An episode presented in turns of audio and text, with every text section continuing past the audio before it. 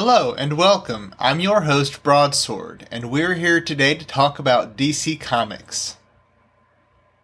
This week we're discussing the story behind Titans Beast World number 6, written by Tom Taylor, with pencils from Ivan Reis, Lucas Meyer, and Eduardo Pansica, and inks by Danny Miki, Lucas Meyer, and Julio Ferreira. This issue is cover dated March of 2024. Today is February 5th, 2024, and this is the DC Comics History Cast. Let's go!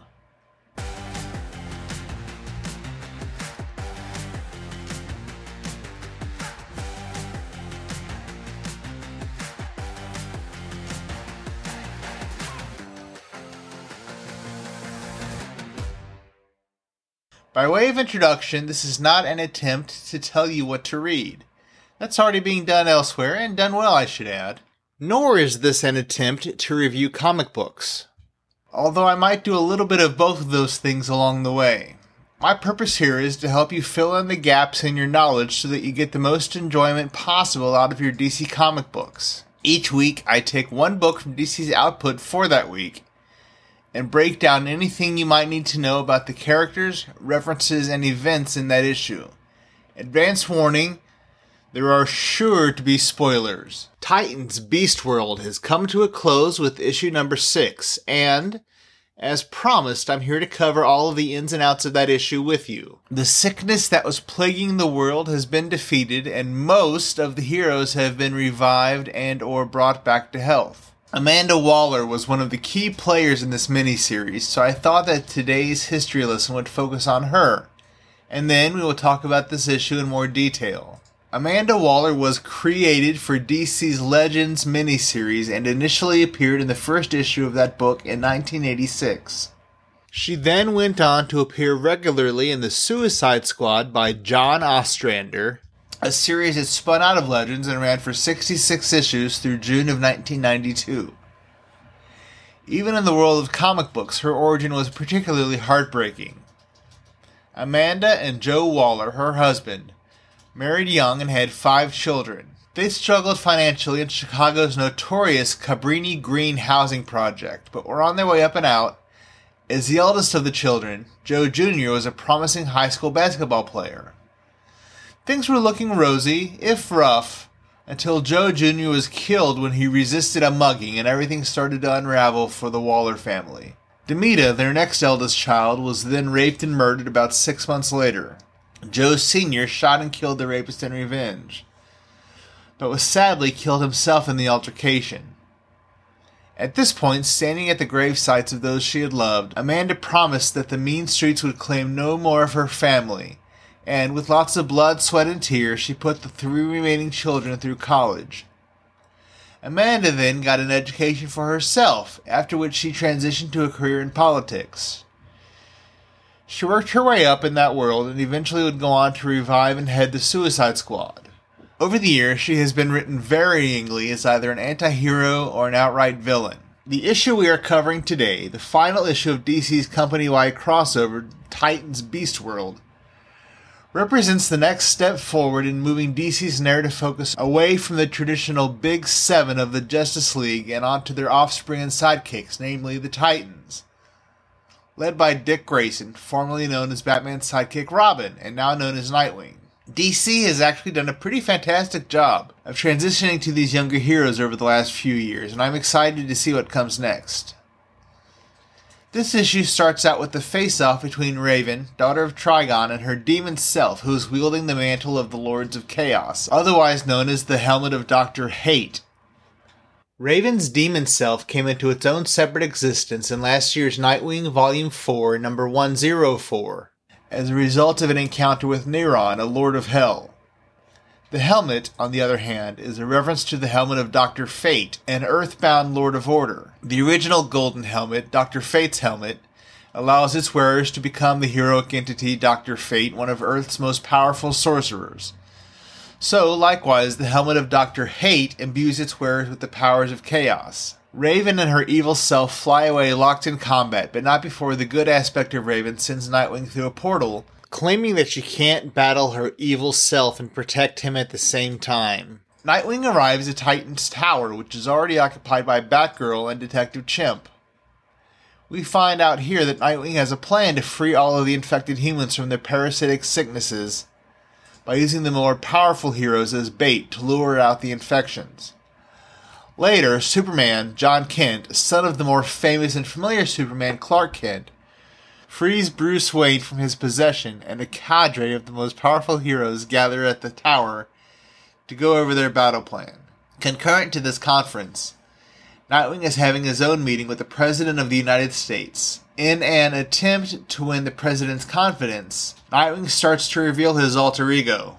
But the President stops him and Nightwing relays his plan to save the world, telling the Commander in Chief that he needs to reach out to other world leaders, asking them to hold their fire while the heroes do the rest. Back to Gotham, Jon Kent saves the infected Harley Quinn from an attack by Sarge Steel and his government forces and offers to help while frightened citizens look on and record events from their homes. Elsewhere, Donna Troy, once known as Wonder Girl and later Troia, is given a pseudo armor that makes her impervious to the infection and amps up her own innate abilities. And the heroine goes out into the world in an attempt to free the infected heroes. Meanwhile, the evil and good aspects of Raven continue to battle, and the hero's demon self comes to the realization that part of Garfield Logan, aka Beast Boy, lives on in each of the infected humans. Raven reaches out to the heroes who are destroying the spores, pleading with them to stop what they are doing. The plan changes from trying to destroy the spores to trying to collect and contain them. As Starfire blasts the evil persona of Raven and removes the helmet of chaos, passing it on to super speedster Wally West, formerly Kid Flash. Wally runs away with the helmet even as it tries to take over his mind, before it has a chance to sink its proverbial teeth into him, however, he deposits the helmet into a distant volcano, melting it to slag. Raven's battle with her evil self reaches a climax, after which Raven arrives to join with the other young heroes and get the news that Beast Boy is reforming his body thanks to their efforts to collect all of the spore pieces. Unfortunately, Raven senses that Beast Boy's personality and mind are not present in the newly formed body because too many of the spores had already been destroyed. Shortly after these events, Amanda Waller holds a press conference where she announces that despite the efforts of the Titans to save the day, they are not heroes. Urging those listening to believe in humanity and not to rely on the heroes with special powers because they are aliens, machines, and so forth. Amanda claims that the justice of the heroes is past, and the Hall of Justice, former headquarters of the Justice League, is now renamed the Hall of Order. The next portion of the comic book details the Titan's attempt to rejoin Beast Boy with his personality. Since Starfish can reform from a single arm, the decision is made to join Garfield Logan with his Starfish arm that was lost when he pushed the Necrostar through a boom tube. They successfully return Beast Boy's mind, but on the final pages of Beast World number 6, it is revealed that evil Raven has overcome her good persona and trapped her in the gem that she carries around. This was an exercised issue befitting the end of an important crossover story. So there's lots to go over. Bethany, what did you think of the issue? Things have changed uh, for the Titans since the last time I saw them. Are these the Teen Titans or the Titans? Titans, not the Teen Titans. Titans, okay. And seeing, I guess this is Superman's son. Mm-hmm. Yeah, that's seeing him. But it's funny because he looks like he's the same age as the the Titans. Well, they're not teenagers anymore. Remember? Right, but he looks like he's the same age. He is. But he's shouldn't be. He was artificially aged. Ah. Okay. See, things I just don't know. Um Raven has changed a lot as far as the way she looks. True. Uh I find that a little disconcerting how they went so different with her. Well, I remember I mentioned to you yesterday that at one time Beast Boy was red, and then they just changed him back to green without any explanation. Yeah, uh, yeah, she doesn't look like she should be named Raven. Um, you know, I, I, miss her long black hair. I, I, liked the way that character looked, mm-hmm. and now it's it's so different, and I'm kind of like whatever. yeah, I, I want to know what her her meaning Amanda Waller, what her uh, motivation is here. You know, is it truly dark? Just is there a different plan? Is there you know, yeah, what's going on with her? Um, she seems very uh, different, harder, a lot harder. Mm-hmm. Yes. Um, not behind the scenes.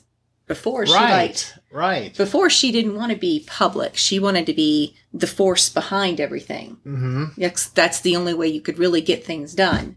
Not out in the open, but behind. That's a good And now she's really pushing into the public to where everybody knows who she is, and it's interesting. It's a, a completely different the way she um, has been in the past, and even what she believed. She, you know, in her old, uh, the way she used to be was she never had a problem with metahumans. Uh, she always worked with them, um, including you know criminals, and she used them. It was uh, they were like a tool to her Mm-hmm. uh, for a while, and now she seems to be completely anti metahuman at all. You know, I know nothing about Superman's son. Why the growth? Why the what? Why you say the?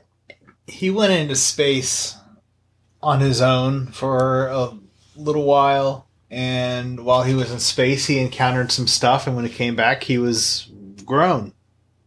Like I said, there's a lot going on here, and without having a lot of context around it, uh, especially since it's been so long since I've um, actually read or seen anything of the Titans, there's a lot of changes in here. The costumes are different. Uh, Mm-hmm. you know, uh, some of the relationships are different, obviously. Yes.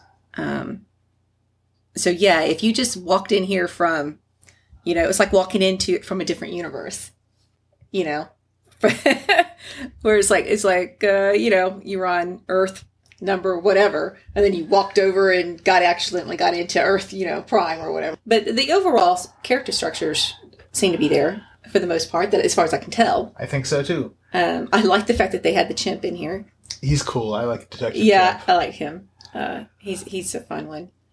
Um, this smacks a little bit of the Legionnaires to me.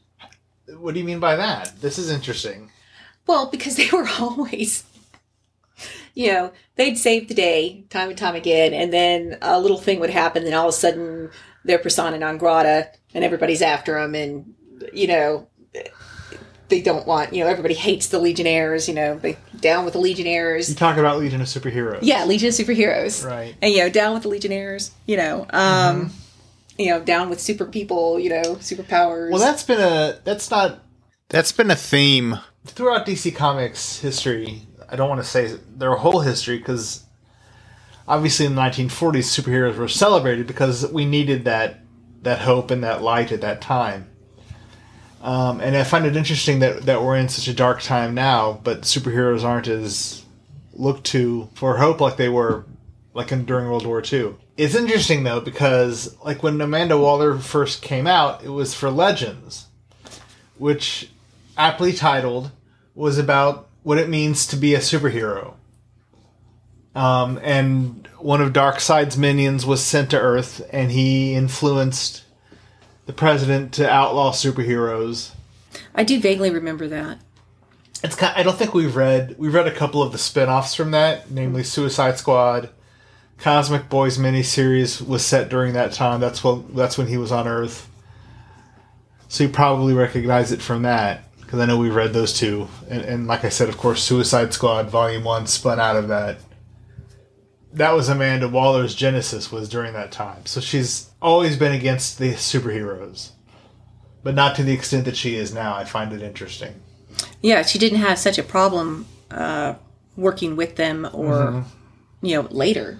Well, it was.